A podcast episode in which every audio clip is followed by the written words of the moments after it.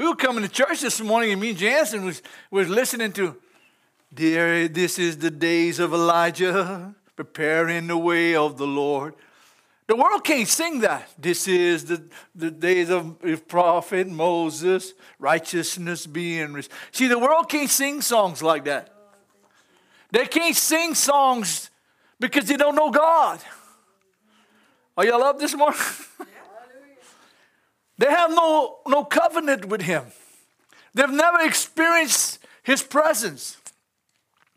They never come to the place where they can worship God. And you know, I was thinking, you know, we, you know, people that listen by the internet on the sermons from the swamp, they're, they're, they're hearing the same words you're hearing. And I want to encourage you to pray for that little podcast because I looked this morning, I have a lot of people listening to the message coming out of this church. Come on, somebody.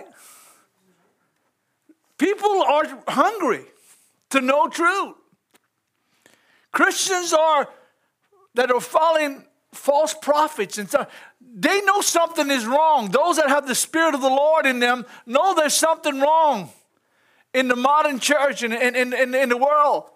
But for you, for you and me, we have the right to worship because we know about His love. We know about His great sacrifice.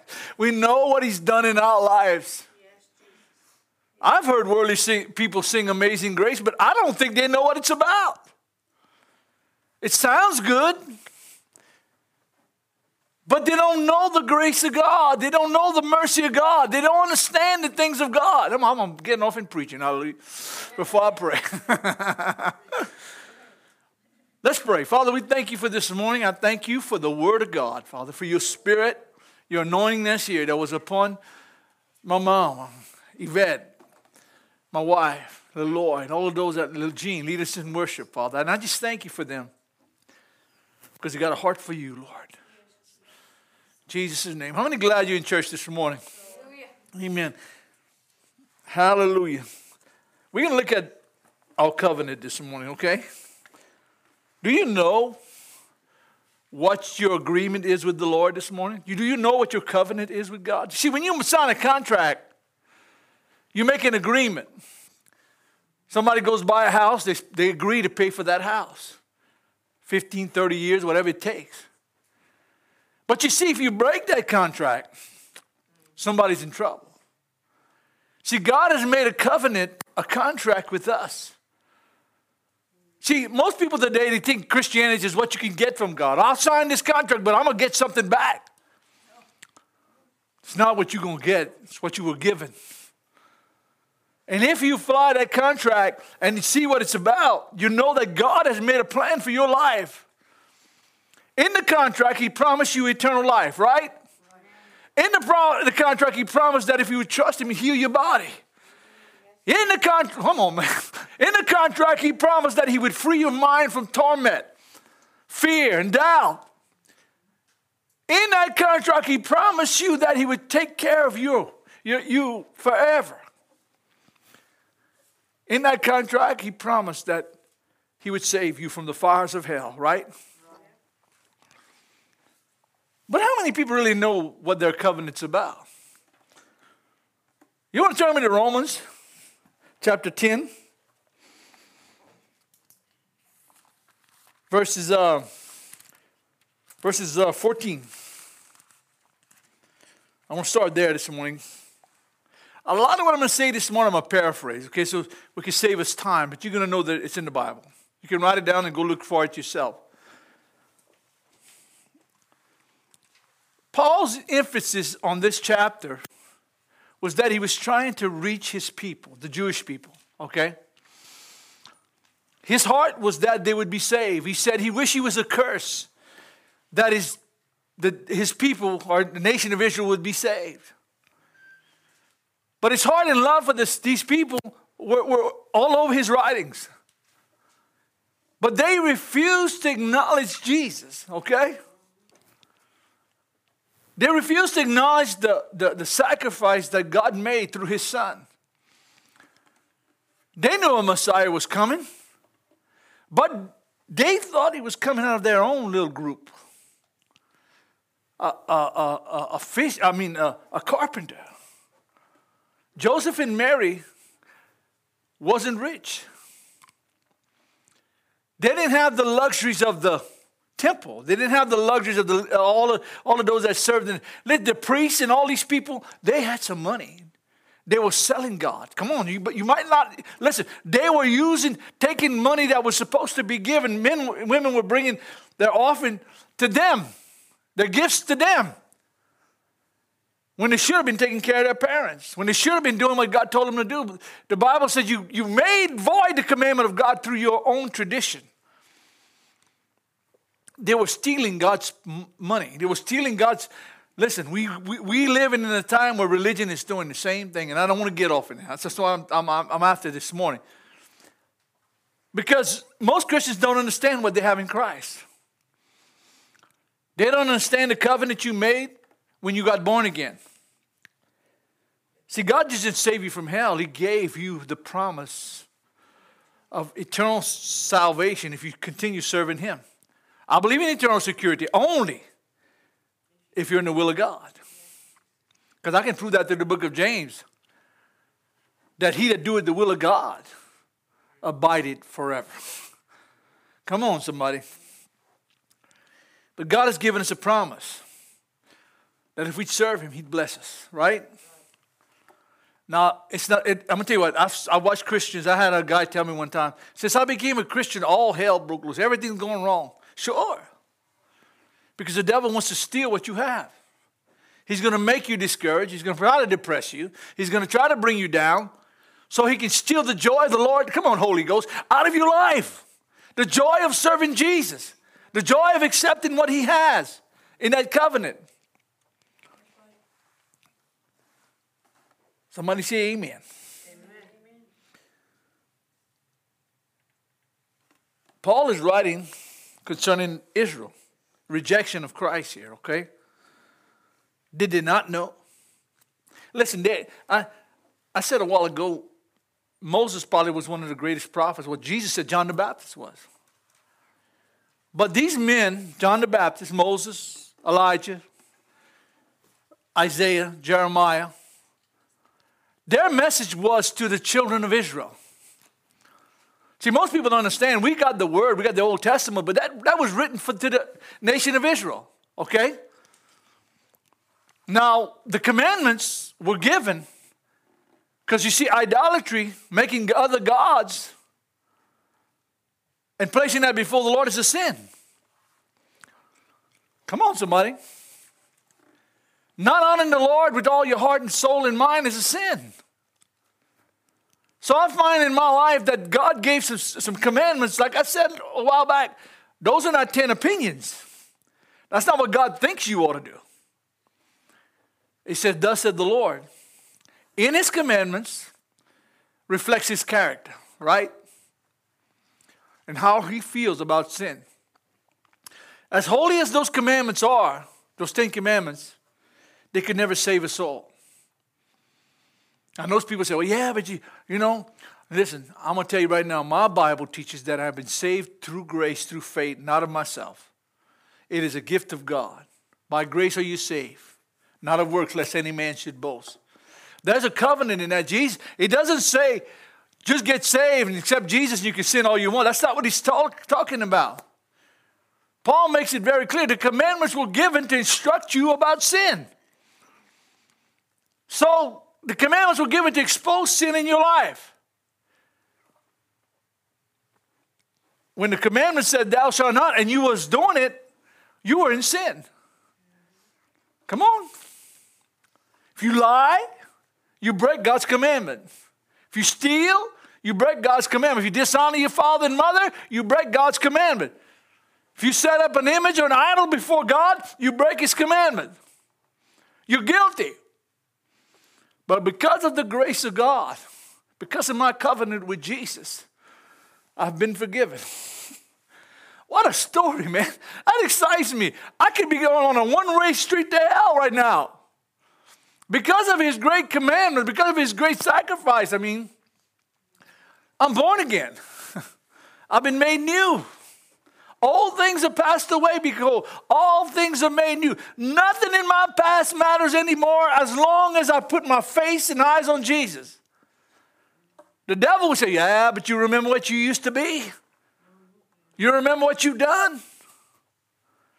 I was sharing that with Janice. I said, That old Annie's dead. I can dwell in there and be in self pity, but I, God don't want me there, y'all. He wants me to go forward, forgetting those things that are behind me, pressing forward for those things that are ahead, forgetting those sins of the past, serving Him. The devil likes to keep Christians in the past. He likes, mom, I feel it, man. He wants you to feel like you're no good. He wants to make you feel like you can't prosper. He wants to make you feel like God wants nothing to do with you. Oh, you remember what you did, Sister Madeline? You listen, that's where the devil wants you because he can defeat you. Come on, somebody. Paul is preaching about Israel here. He says, How then shall they call on him whom they'll not, not, not believe? You tell, you go tell an unbeliever, just believe Jesus. That's stupid. Because first of all, they don't know God. How are they going to believe on somebody that they, they don't believe? How are they going to trust in somebody they never surrendered their life to? No, we do it. I say, I'll pray for you. Yeah, that's great. That's the way to do it. You tell me to believe. What, what do you believe? How are you telling me to believe in something I've never heard? Go tell those people living in the backside of a jungle in Africa somewhere. Just believe God. They're going to look at you like you're a nut because they don't know God. We're there to present them the gospel so they can know Him, right? So we, come on, Holy Ghost, so they can get saved. So tell them about Jesus and what He did at Calvary so they can be born again, right? right. But they don't know. Tell, just believe God for a miracle. Well, how, believe who? How can they believe on somebody they've never heard? Or heard of. He says, And how shall they believe in him of whom they have not heard? See, for to, to a lost person, telling a lost person that Jesus is the God of miracles, you need to believe him. I mean, it, it's, it, it's, that's darkness to them. They don't know that. Like the songs we were singing this morning. They can't sing those songs. They don't know God. Come on, somebody. When a person, person gets born again, his life changes, his heart changes, and his desires change. His passions that he had before are gone. Sometimes it takes a while. I'm not saying that you, you, when you get born again, everything is erased because we still got to fight with this, what you call it? Flesh. flesh. I'm going to tell you something the flesh does not want to do what God says. It doesn't want to pray, it doesn't want to read the Bible. It doesn't want to go to church. It doesn't want to see God. It doesn't want. It's so easy to get in the flesh. I remember years ago as a young preacher, I preached a message, and all I called it flesh, flesh, flesh. the three enemies of God the world, the flesh, and the devil. The world would like you celebrating Halloween today. Halloween, I'm sorry. Halloween. They would like you dressing up just like them. Hey, I heard something last night. The guy that the guy that printed the Satanic Bible, the founder of the Church of Satan, he said he was so glad that at least one day of the year Christians allowed their little kids to dress up on Halloween. This is from a Satanist. There's somebody that don't know God. He's, a, he's, he's the author of the Satanic Bible. We're so glad that at least Christians let them celebrate uh, Satan one day of the year. And they got their little pumpkin patches going on. They got their little cute little things going on. It ain't God. God doesn't want us celebrating Satan. How carnal have we become? It's just plain darkness, the spirit of death and wickedness and idolatry and witchcraft. Why in the world would God want us to be celebrating anything? We ought to be praying tonight that somebody don't die for, in, in the name of that ungodly thing called the devil. Somebody's child's going to be sacrificed tonight. Come on. Uh, debauchery and, and, and drunkenness and adultery and wickedness. You know what's the biggest crime day of the year, the city estimate that the people commit more crimes on Halloween. Because the, the spirit of rebellion. I can't handle the church celebrating or even dressing up their little children as characters. God doesn't want us. This, this is the night of death and the night of destruction for a lot of people. This is the night of which, that's the high night. Christians ought to not be taking part in that stuff. I wasn't planning to say that, okay? But it, it, it's, it's what, have no fellowship with the unfruitful works of darkness, the Bible says. I didn't write that. But anyway, Paul is preaching. He said, How shall they hear without a preacher? How important is a preacher? What is a preacher? A preacher is somebody proclaiming something, right? I said many times, you heard me, I am not the message. I'm only the messenger. I am not, I am not Jesus, Lord, therefore from me. I'm only the word giver or the messenger. Our country right now sends ambassadors all over the world. What, what, what are they bringing them to the, the rest of the world? They're bringing a message from the government of America. It's not too hot right now, but anyway. But that's what they're there for. They don't make the rules. Come on, somebody. An ambassador don't tell make decisions. They only give the message, right? From the messenger, from the president or whatever, Congress or whatever America represents. That's what they rep, That's what they go.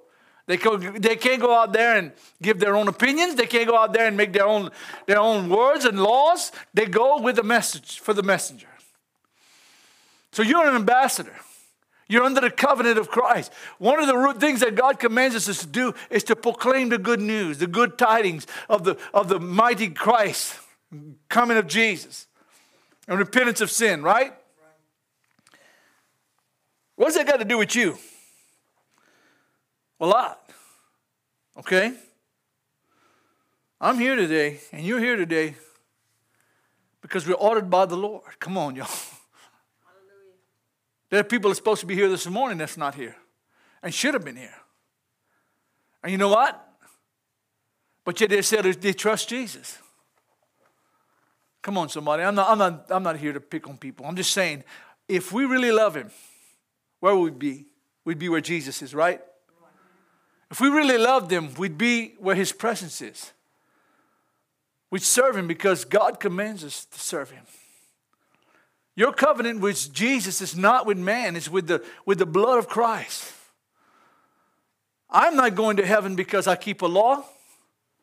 I'm not going to heaven because I keep a certain day or do a certain thing. I'm going to heaven because of the covenant I made with the Lord. When I got born again, He became my king.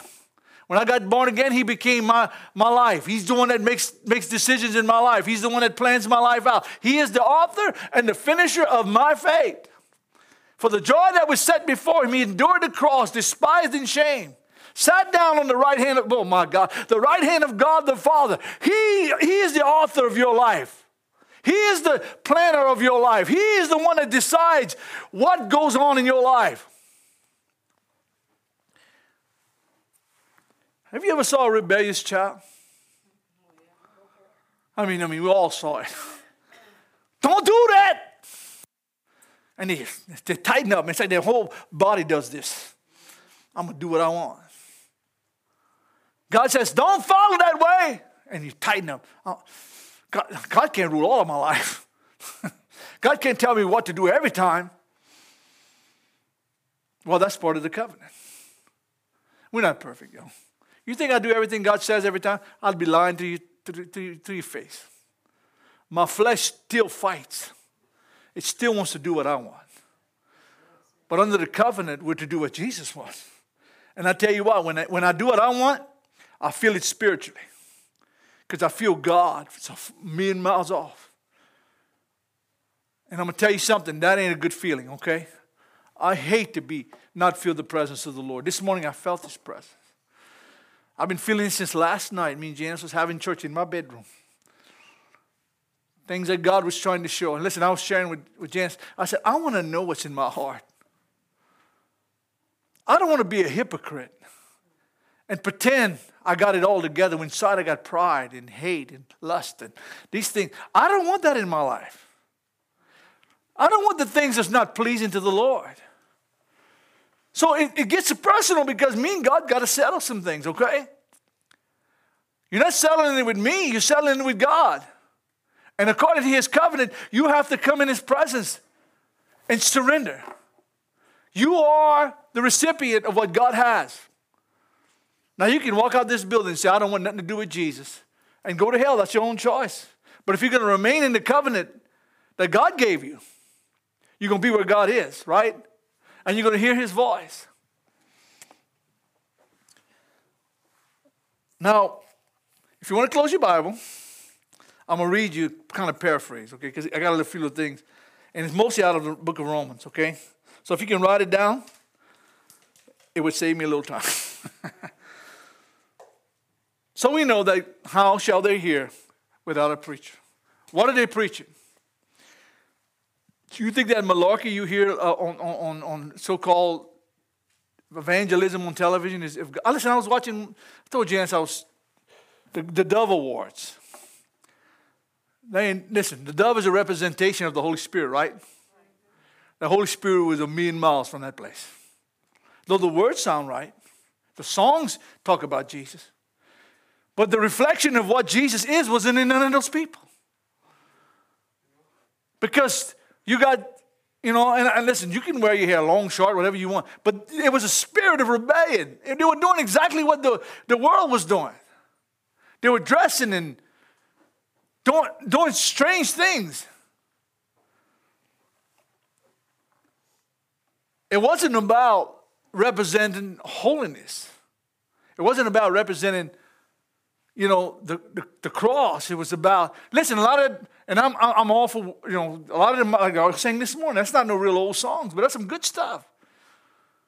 But some of it becomes, that, that, music industry has become a religion.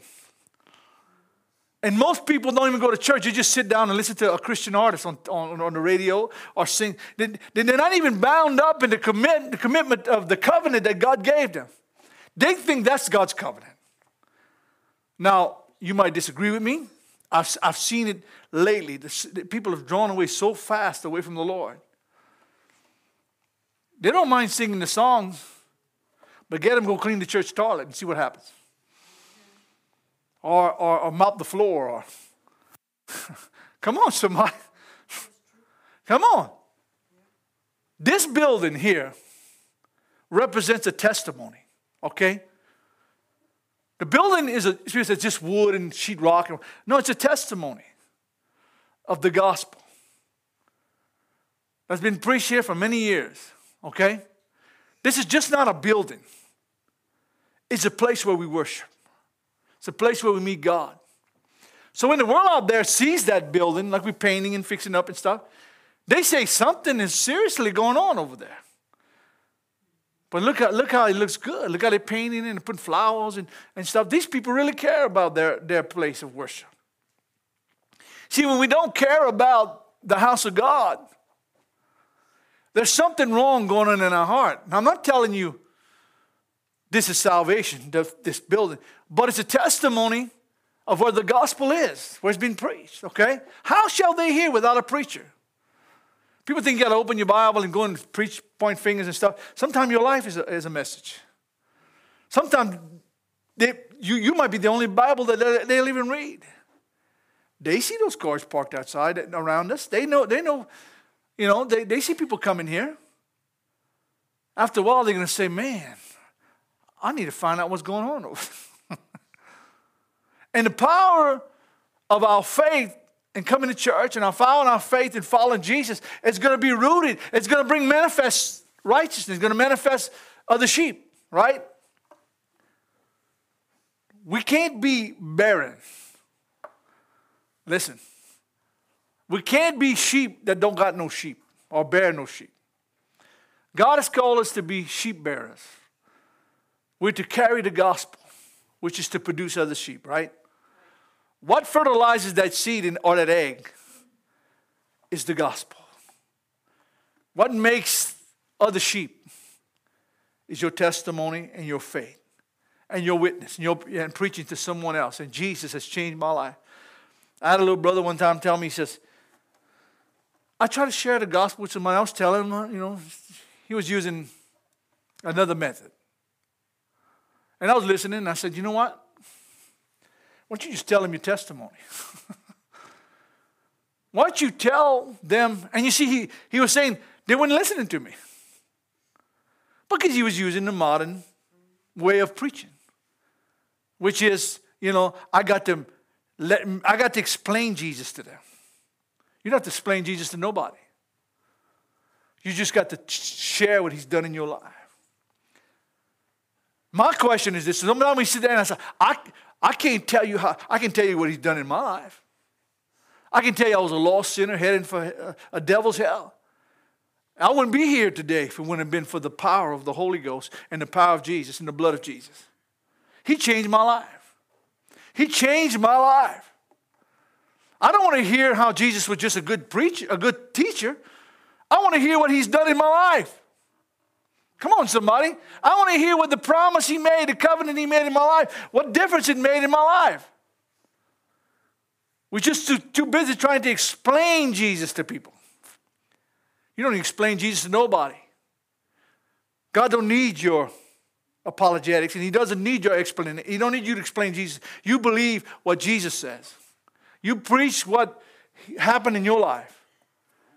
Some of the best preachers in the world, some testimony preachers. Amen. Let me tell you what the Lord has done in my life. How He's changed me, filled me with the Holy Ghost. Listen, those things happen, y'all. Seriously, we need to stop doing what the world is doing and do what the Bible says. Go into all the world, preach the gospel, heal the sick, cleanse the lepers, raise the dead. Freely you receive, freely give. That's the message. That's the Great Commission. Well, let me see what Dr. So and so says, and let me see what Brother so and so says. Just do what Jesus says. Amen? Amen? We got so many preachers right now trying to imitate another preacher. They want to sound just like him or her. They go out there and they try, they try to emulate what they heard another preacher say. Come on. they, they even sound like him, they talk like him. Oh, come on, somebody. Huh? I'm not here to emulate nobody. I just can tell you what God has told me. And you should be the same way. I can tell you the covenant that I made with the Lord and what He's done in my life and how it works. I have seen miracles. I've seen eyes, me and my wife both, eyes that were blind, a little baby, a little girl, eyes open, a man healed overnight of cancer. I saw all that stuff. The power of God, man, He's real. He's real. His power is real. Why are we trying to explain Jesus? Why don't we just do what He says? He never said, Go and explain me to people. Go explain me to people. Explain them my love. He said, Go and preach the gospel. Don't stop along the road and ask so and so. What do you think about such and such? All you have to do is follow this book. What is the gospel of Jesus Christ? The death and burial and resurrection of Jesus Christ, the sacrifice he made at Calvary, dying on the cross of my sins. That's my preach. That's the message I have. Praise God. I can tell you how he's healed me. I can tell you how he saved me. I can tell you how he's delivered me. That's the Great Commission. You know, the Lord spoke to my heart about this church, okay? You make sure you tell people to worship me and tell them I am the only way. See, people get mad if you say, well, do you believe you have the only way? Yes, I do. Buddha's not the way. Mary's not the way. Come on, somebody. Mohammed's not the way. Harry, Hare Krishna is not the way. Lenny's not the way. Come on, somebody. Listen, a preacher's not the way. A prophet's not the way. Moses is not the way. Elijah's not the way. Listen, Jeremiah is not the way. These are men of God. They're not the way. Bible says John the Baptist came and what he did, he prepared the way of the Lord. He didn't preach his own way. He lost his head for that. Because he didn't shy and said, you, Herod, it's not right you take your brother's wife. You are a fornicator, an adulterer. And that old demon Jezebel wife he had, had him arrested. Come on, somebody. And he used her own daughter to seduce Herod. Lord knows whatever, whatever went on through the, listen, because she was evil. Because she didn't want to hear about her sin. She liked her sin. Come on, somebody. She didn't want to hear the truth. She didn't want to hear the gospel. Because she liked her sin. How dare you tell me I can't do this? How dare you tell me I can't do this? No, I don't tell you. God tells you not to do it. The Holy Ghost tells you what's, what not to do because it's part of the covenant. He's the driver, right? Come on, somebody. no, I like to drive part of my own life. Well, you're gonna, you can go to hell with your own life. That's your business. But he is the driver. He's going to tell you what, what, what, the, what needs to be done. And what's good about it, it's not a bunch of rules as much as the joy of being in the peace of God. I'm in peace when I'm in right with God. You understand what I'm saying? I'm at peace. I feel the joy of the Lord, the presence. I wouldn't trade that for nothing. Hallelujah. I love feeling God's presence. I love feeling His Spirit. I love walking in His way. Praise God. Listen, I listen. I I ain't in bondage to, to not just um, Jesus is my salvation. The only the only thing I'm in bondage to is to serve the Lord. I was once a slave of sin. Now I'm a slave to Jesus. Come on, somebody. Paul makes you need to when you get a chance. You got to take a, a good a bit of time. Read Romans six, seven, and eight. Oh, listen, it's very clear that Jesus is my master. And I'm a slave to Christ. You're a slave to somebody. You could be a slave to sin, like in chapter 6. Well, chapter 6 says that, chapter 7. But I made, I've been made free from the law of sin and death. I'm not bound by sin. Sin is not my master no more. Jesus is. If sin is controlling your life, you need to go check your heart. If you can't break from sin, I know people fight with things and they, they deal with things. Some people deal with different situations in their life. If something is bounding you up, you better see if it's God or not. Something you can't let go of is controlling your life. Then listen, you're not a, you're not a servant to sin. You're not, a, you're not bound by sin anymore. Let me just read to you, okay? Just kind of just listen for a minute. I'm going to quote him. Romans 6, verse 1 and 2 talks about how shall we who are dead to sin live any longer in it? You know what bothers me when I hear Christians say, we're all sinners. No, we're not. Come on, somebody. If, I, if I'm in sin, then I'm not free, right? Jesus said, the wages of sin is death. But the gift of, of, of life is through Jesus Christ. Let me show you. I remember I preached this. You remember Mr. Uh, if he passed away, but he, he was putting those tents up, Sister Kathy. You remember, what's his name again? Yeah, he and he brought it to Henderson. And I was I was in Henderson, passing church over there, and he let me preach. Listen, I love preaching under a tent. I don't know what it is. There's something different about doing it the old way. And look, this is the message. If you're in sin, you're not free. No, you're not perfect. That's not what I'm talking about. You still battle. This ain't never got saved yet. But you're not a sinner. A sinner sins because he's a sinner. Let you try to sin and see how far you're going to get with God. He'll deal with your heart right there. Listen, he'll come in and say, This is wrong. You need to repent of this. And you know, if, I, if something happens, I ain't going to sleep till I get it right. If something I've done something that offended the Lord, if I've sinned, I, I ain't gonna sleep. But it says this: How shall we that how shall we that uh, right live in sin anymore or any longer in it? If you've been made free.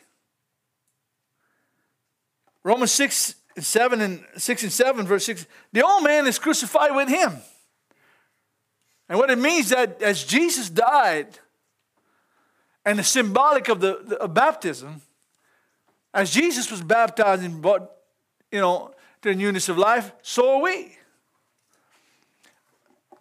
Did you ever hear a dead person curse?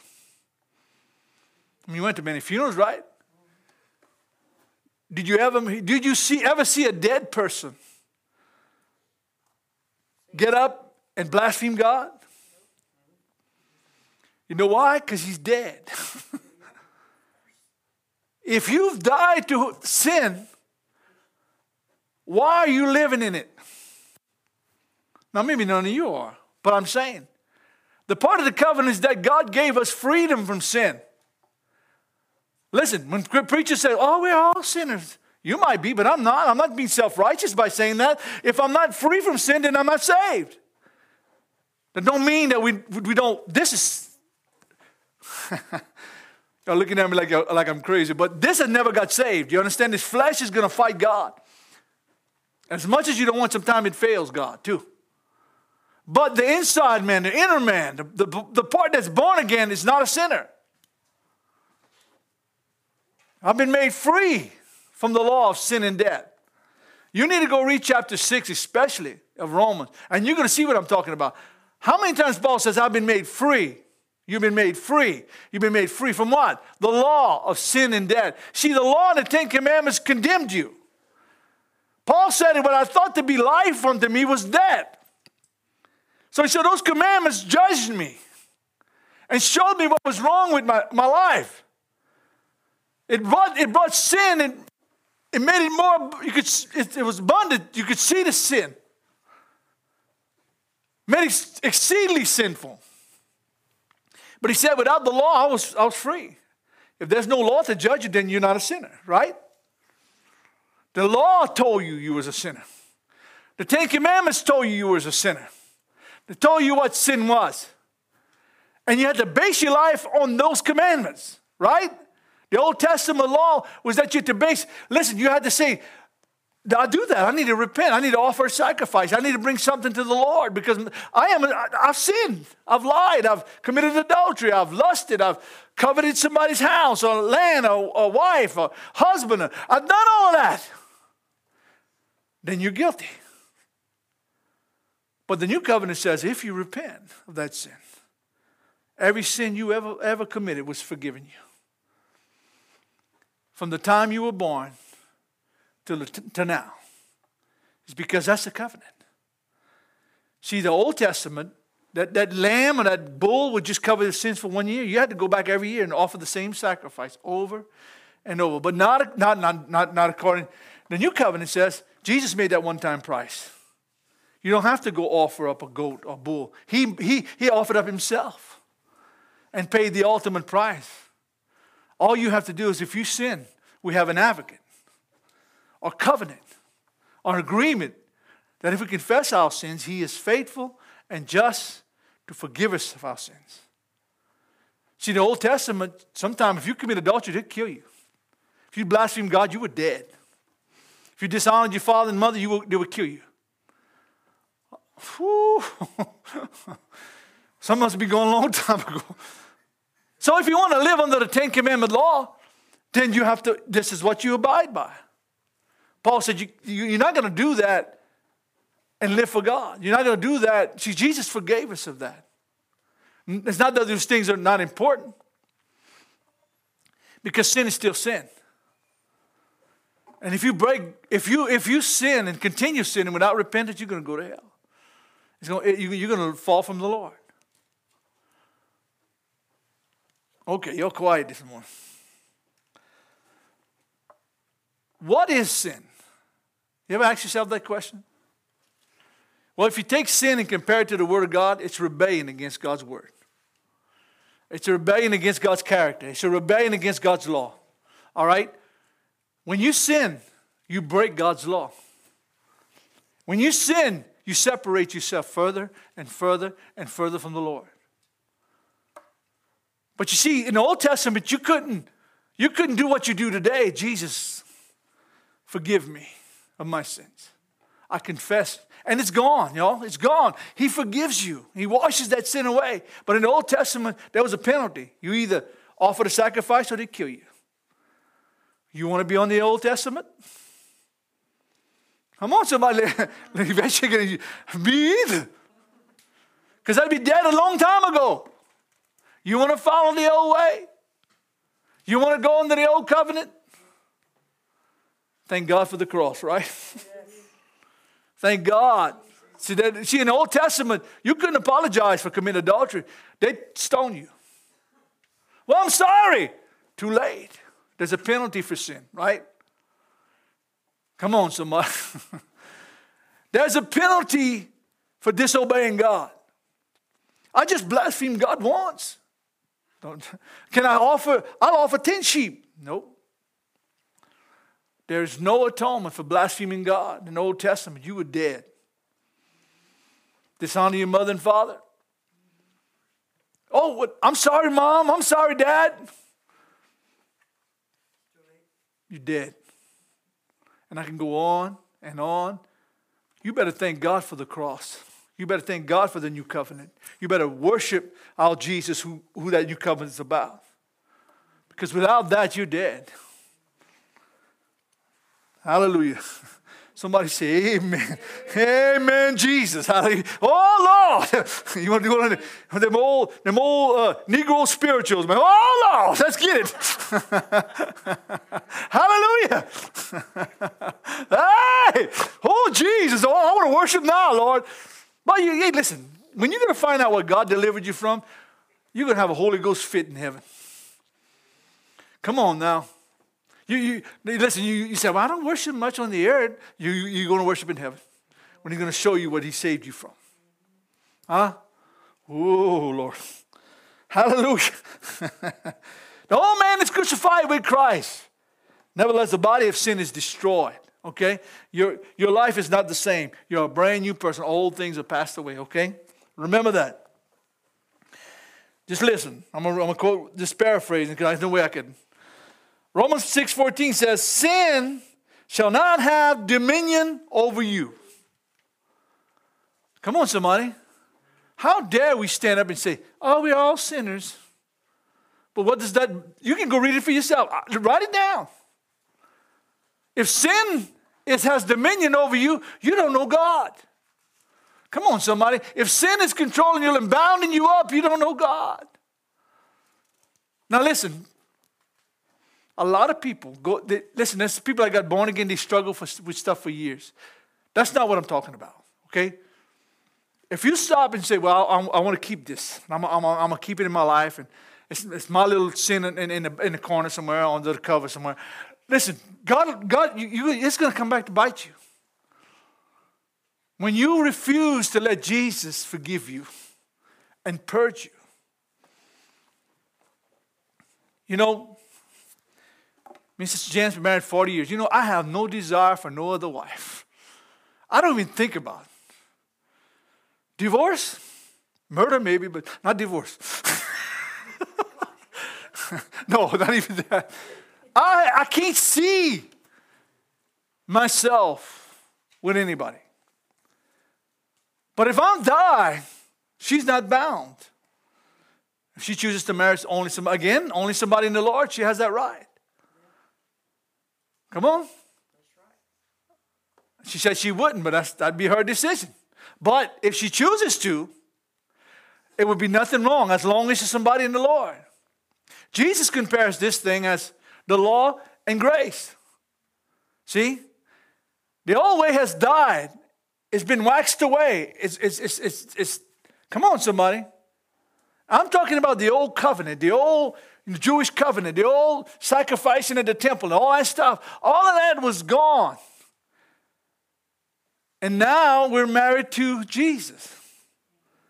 See, if she goes and gets a divorce and marries somebody while I'm still alive, she's going to be an adulteress.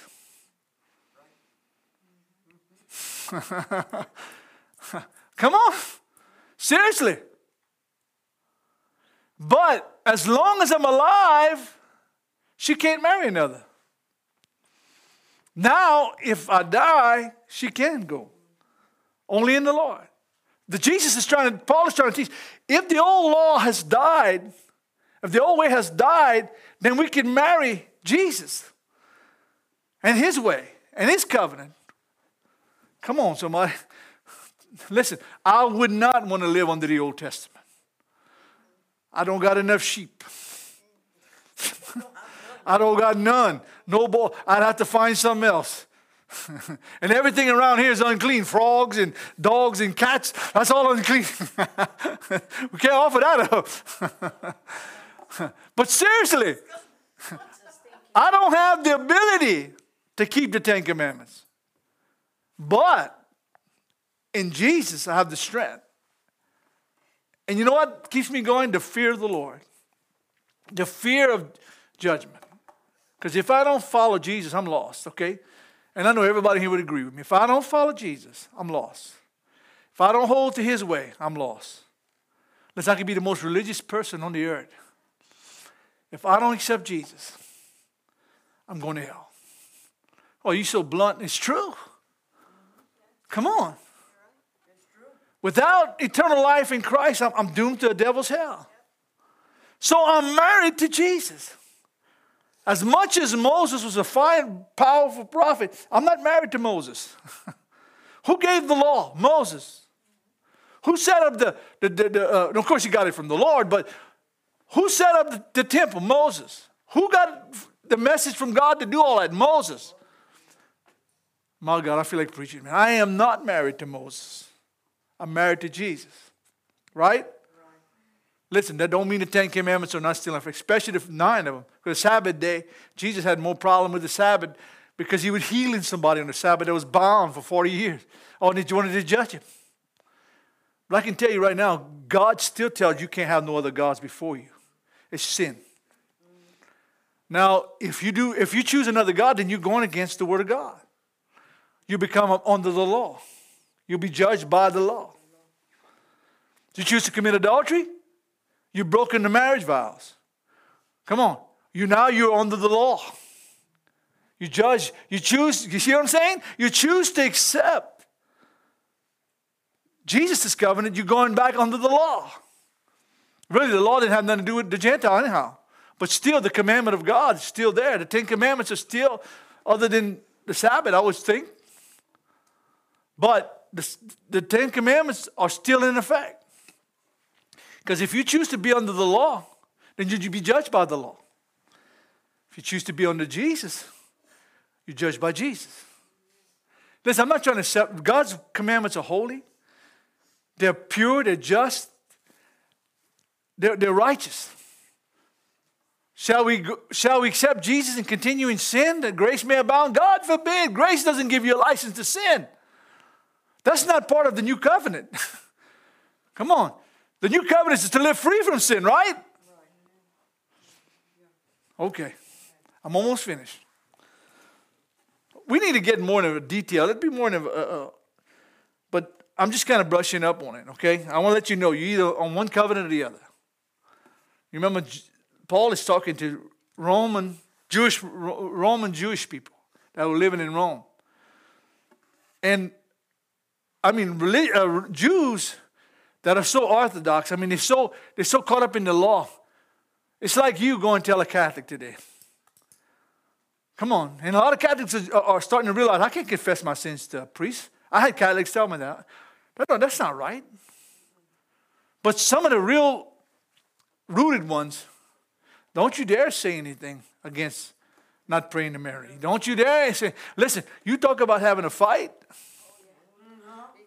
Listen, and these are the ones that's so rooted in it, they don't even know what they believe. Seriously, I'm gonna be honest. I've talked to some of them. They don't know what they believe. When I tell them, you know, Mary, nowhere ever in the scripture said to pray to her. Never. I've read the Bible. I, you ever saw it? You ever said to Mary, Mary, come and I'll intercede for you to my son?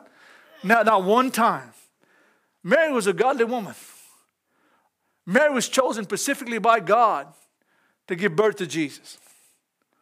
She had a, she had a, listen, she did something that no other woman in the world ever done.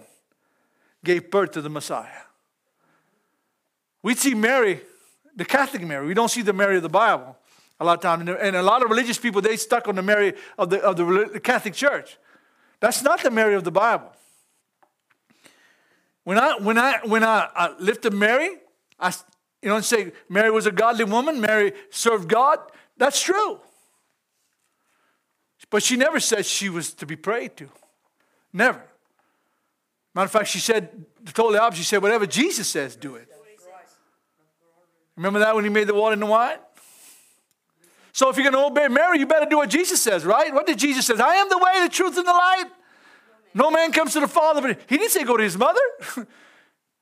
He said, I am the mediator between God and man. One mediator. he made it specific one. One. One. There's only one mediator between God and man, the man Christ Jesus. Okay. For sin shall not have dominion over you in chapter 6, verse 14. 6, and you have to read it for yourself, chapter 6, verse 20 to 22, talks about, now, but now having been set free from sin. Go ahead and read that. Set free from what? Paul's making it clear you could be set free from sin. You're not a sinner. If, if you're a sinner, then you're not born again. Listen to me. I don't mean you, I'm not telling you you're perfect, okay? Listen real good what I'm saying. It, listen, if you're still categorized as a sinner, then you're sinning, right? But for a Christian that's born again, sin don't have dominion over you. You're not a sinner.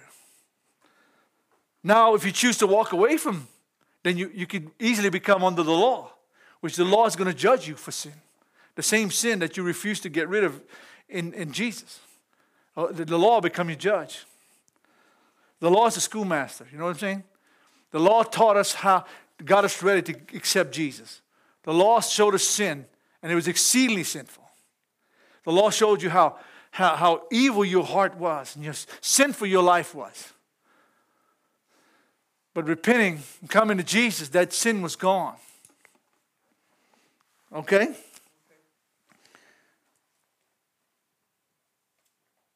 Hallelujah. Verse 23 says, For the wages of sin is, somebody read it? Death. If I'm a sinner, then I'm guilty of death. The wages for my sins. See, there's no such thing as a sinning Christian. Now, that might sound kind of strange because you hear preachers today, oh, we all sin, we're not perfect. There's no such thing as a sinning Christian. My Bible says that sin is the wages of debt. The wages of sin is debt. So, how do I get out from that debt? I accept Jesus, right? My sins are cleansed and washed away. So, sin has no dominion over me. Sin can't control my life. Or I can let it do it. I can let my flesh get into sin. But in my heart, listen, how many of you really want to sin in this church? Not one. I don't believe there's one that wants to disobey God. I honestly don't believe that. But if you was a sinner, it wouldn't bother you, right? If you was a sinner, you would just do it. If you can get away with it and hide it and put it under the covers, you would do it and feel good about it. Because you, you've, got, you've gotten over somebody, you've hurt somebody, and nobody has to know who it's you. That's what's, come on, Holy Ghost. But that's not a person in this building right now, I don't believe, honestly, wants to sin against God. See, that's the difference between wanting to sin and not wanting to sin. Why do you why don't you want to sin, Yvette? And you fear, listen, you fear God, you fear the judge. But not only that, it's because you have a love for the Lord and a relationship. Like I love my wife, that's why I don't go meet another woman. See? I'm bound to her as long as we're married. She's bound to me as long as we're married. But the point is, there are people today that dishonor that marriage vow, and they go and they meet other women or other men, and it's word called fornication. Oh, hallelujah. You know, I, I thought about that, that word for a while back. How evil is to go take something from somebody. See, some, that, that woman, that man's going to marry somebody one day. And that precious spirit of virginity was set aside for that person they're going to marry. Some devil can go in there and just rip through that like it's nothing. But there's a, there's a bond between a husband and a wife, right? There's a bond of unity, oneness. Listen, my wife can see me like you can't see me. She can see me. She could, uh, I'm not going to get personal, but any, uh, you know, in my birthday suit, she can see me wherever, where she wants to see. She can see me like nobody else can see me because she is what? My wife. Now watch. How does Jesus see you? Jesus can see you like nobody else sees you. Right. Because of the intimate relationship you have with. I remember years ago I preached a message that uh, being intimate with the Lord. Somebody says, Are you telling us how we can have sex with God? I said, Come on, man, be for real. It's because he was stupid. Because he, he was using, he didn't see the spiritual side of what I was saying. God can see you like nobody else can see you. Jesus sees you like nobody. Jesus goes where you go. He, when we said this morning, you know, where I go, you go. Where I lay, you lay. That's the song of Ruth. Ruth followed her mother-in-law. Where you to die? I'm to die. Where you to be buried? I'm, your God is my God. I said, come on, be for real. I mean, because you know what? He wanted a reason to fight. Just looking for some reason not to, because you see, he had a, he had a, listen, he had a, a bad relationship with his wife. Nobody in here. it's not in here, okay? Somebody I knew. And look, I told him, I said, you know what? I can tell how much you love God and how you treat your wife. Oh, if you treat her like dirt, that's what kind of faith you have. Because if you can't reflect your relationship with God on your wife or your husband, then that's the kind of relationship you have with them. Somebody get mad at me? Come on, somebody. I'm not trying to pick, but I'm talking about something God told me. If I degrade her, then what kind of relationship I have with God? If I dishonor and she dishonors me, what kind of relationship we have with the Lord? That reflects back on, on our marriage, right? Jesus talks about the marriage supper of the Lamb. I talked about that. One day I want to be sitting at that table, praise God. But you know what? It's because I'll be I'm married to Christ. I'm there because I've given my life to Jesus. Because I accepted his way and his covenant. Amen? Amen. Hallelujah. Oh boy. I'm almost finished. Seriously. Let me read this to you. And I'll, I'll your covenant with God. Hebrews chapter 12, verse 24 says, He has a better covenant. Jesus has a better covenant. See, than the Old Testament. See, you can get things with get things under the covenant of Christ you would never be able to get, like forgiveness for adultery, forgiveness for lying, forgiveness for dishonoring your father and mother. That is acceptable with just repentance now. But in the Old Testament, it was it, you, you, you were dead. You were killed. You, you were stoned. Jeremiah says in 31 31, I will make a new covenant with the house of Israel. Right? Jesus came to make that covenant, y'all. Jesus offered them a better way. They rejected it, right? They accepted the law. Therefore, they were judged by the law. Didn't have to happen that way, okay? I do not want to be judged by the Ten Commandments. I'll be honest with you. I don't want the penalty that comes with it. Then all of us are gone we have no hope. If I was judged by them and I look at my mama cross-eyed and dishonor her, they would kill you. If I, I, I don't dare in the Old Testament raise a hand to her or put a hand on her. Because if you raise, a child raised his hand to his father, his mother, they would kill you. Just think if we had that law today.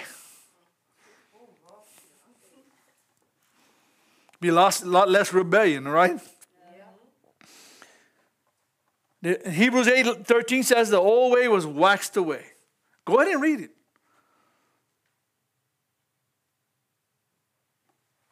Jesus is the mediator in chapter 8 of Hebrews, verse 6, of a new covenant. What does that mean? He's a lawyer. See, he goes to God for you. When you repent, he goes to the Father.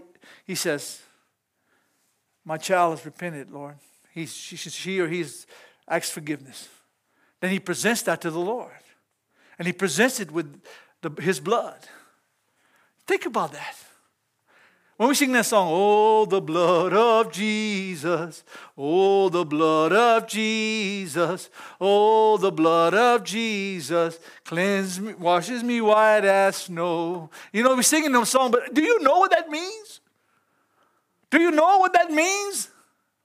When you sin, He goes to God for you. He makes intercession for you. He is the intercessor, He is the mediator, He is the lawyer. When you go to court, you better have a good lawyer, you, you go on.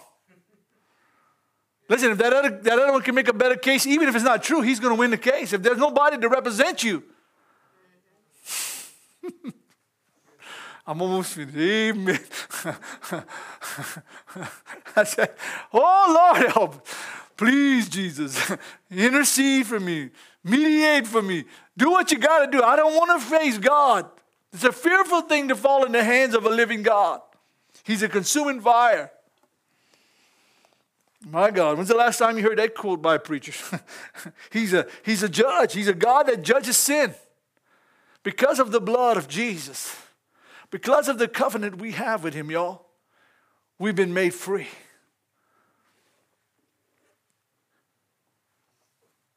You know, I've I've watched people.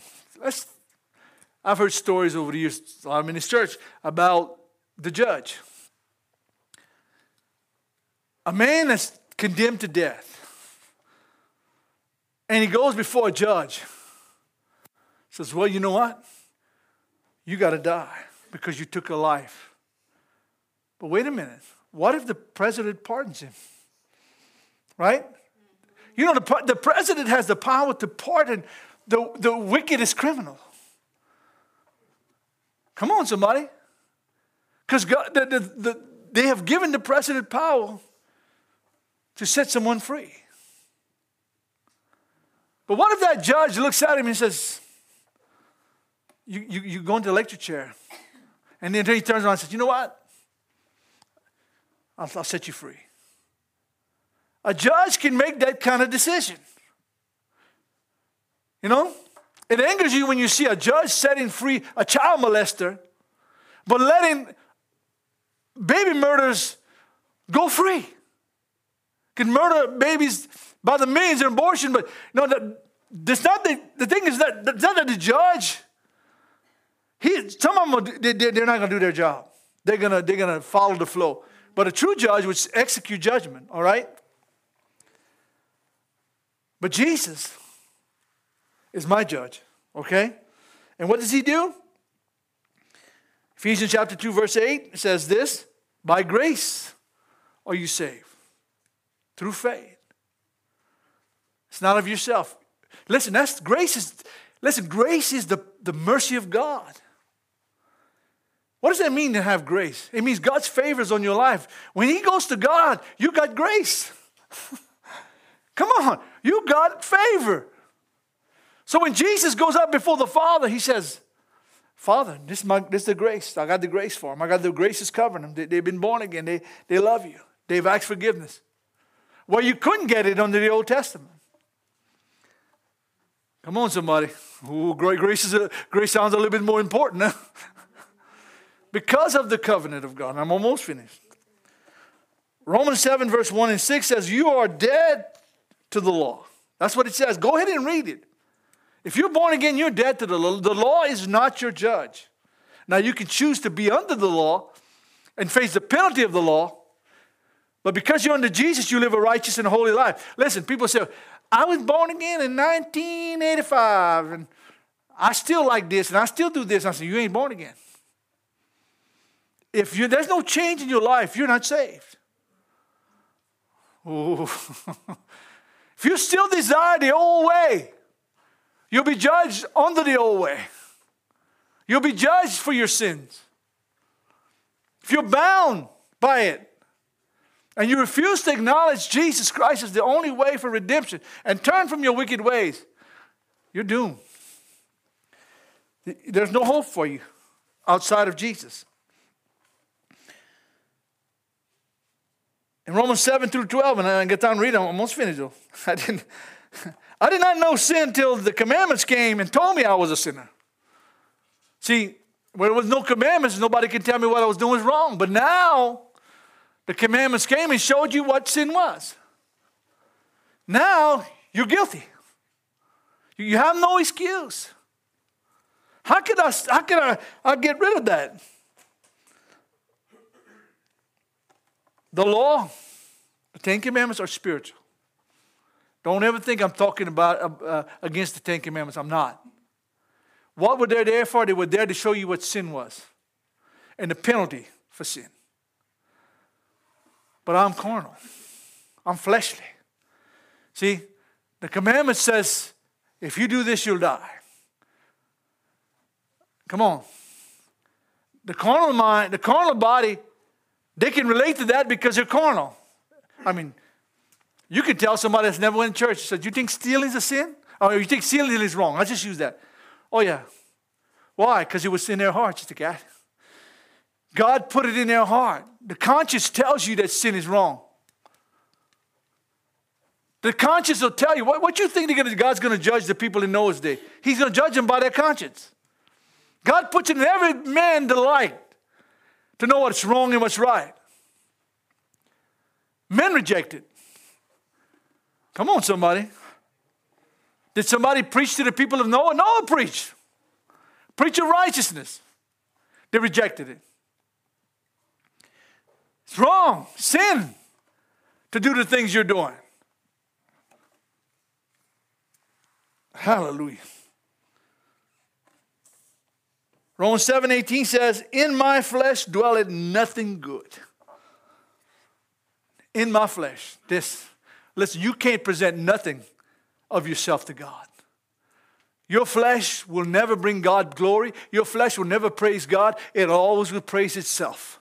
It always looks for its own glory. It pushes God aside. Well, I go to church, it don't matter, praise God. If you come to church just to show you you're a Christian, then you listen to your flesh. If you're coming here to prove a point to somebody or someone, then it's flesh. If you can't come here for the glory of Christ, it's flesh. Oh, oh amen. Come on. If you come here just to prove you're a Christian and you, you, you, no, you're not here to prove nothing. You're here to glorify the Lord. You come here just said, well, I'm spiritual and I forget it. It's not about you. You're here for the glory of Christ. You're here to represent Jesus. You're here to worship Him. For any, any other reason, there's something wrong. Okay? Listen, that's, that's the point. Well, you're still self centered. What about all this worship about Jesus and do what Jesus said? That's the only way you're going to make it. I didn't write this. The Bible gave us a covenant in the New Testament that He is to be glorified, He is to be worshiped, He is to be obeyed. Because I said, Mary said, do what He says. Well, you tell Catholics that, they, they're a little come on glued, man.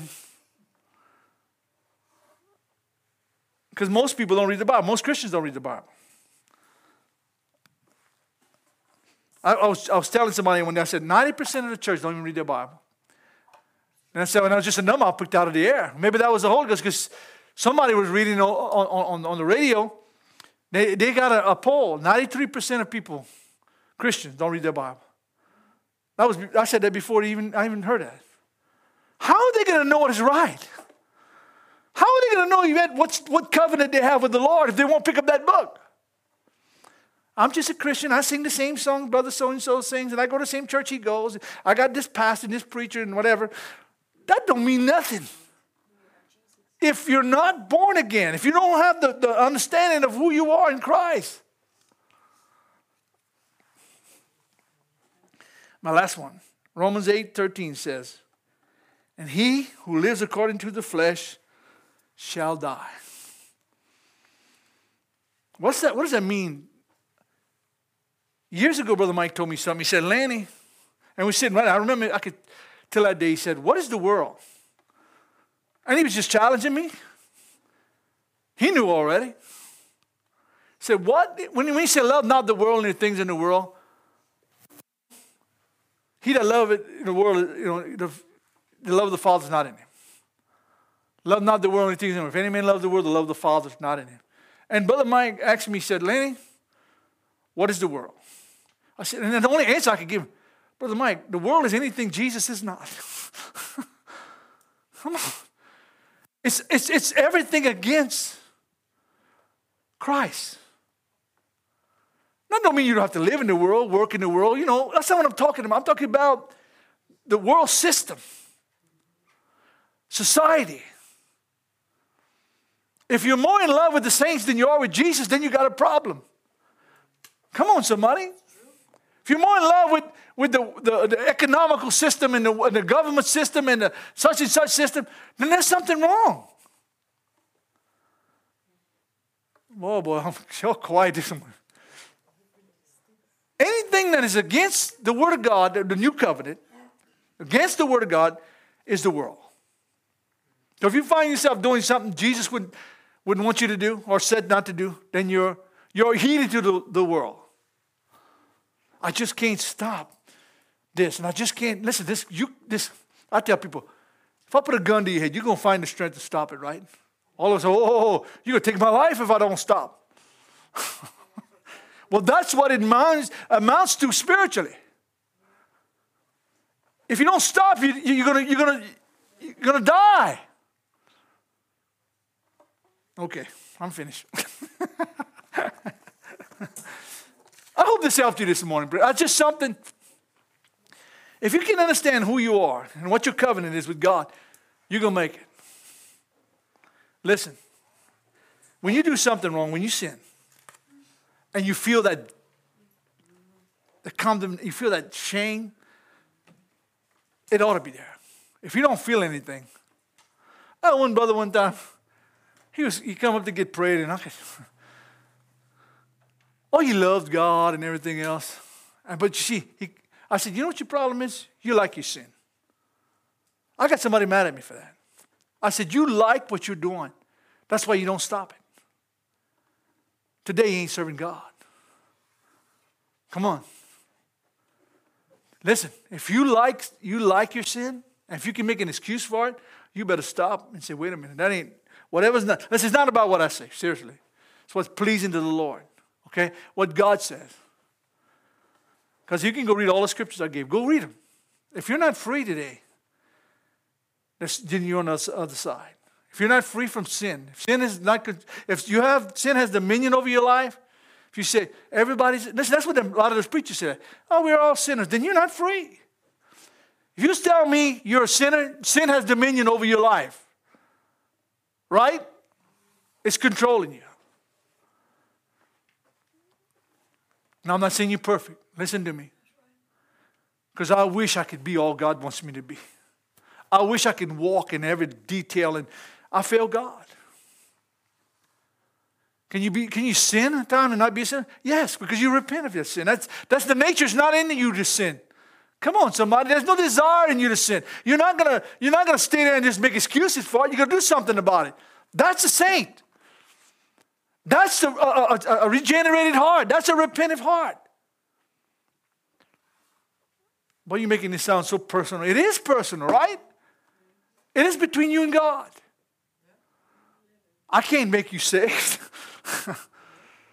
the righteous scarcely be saved, the Bible says. Where the sinner and the ungodly is going to appear?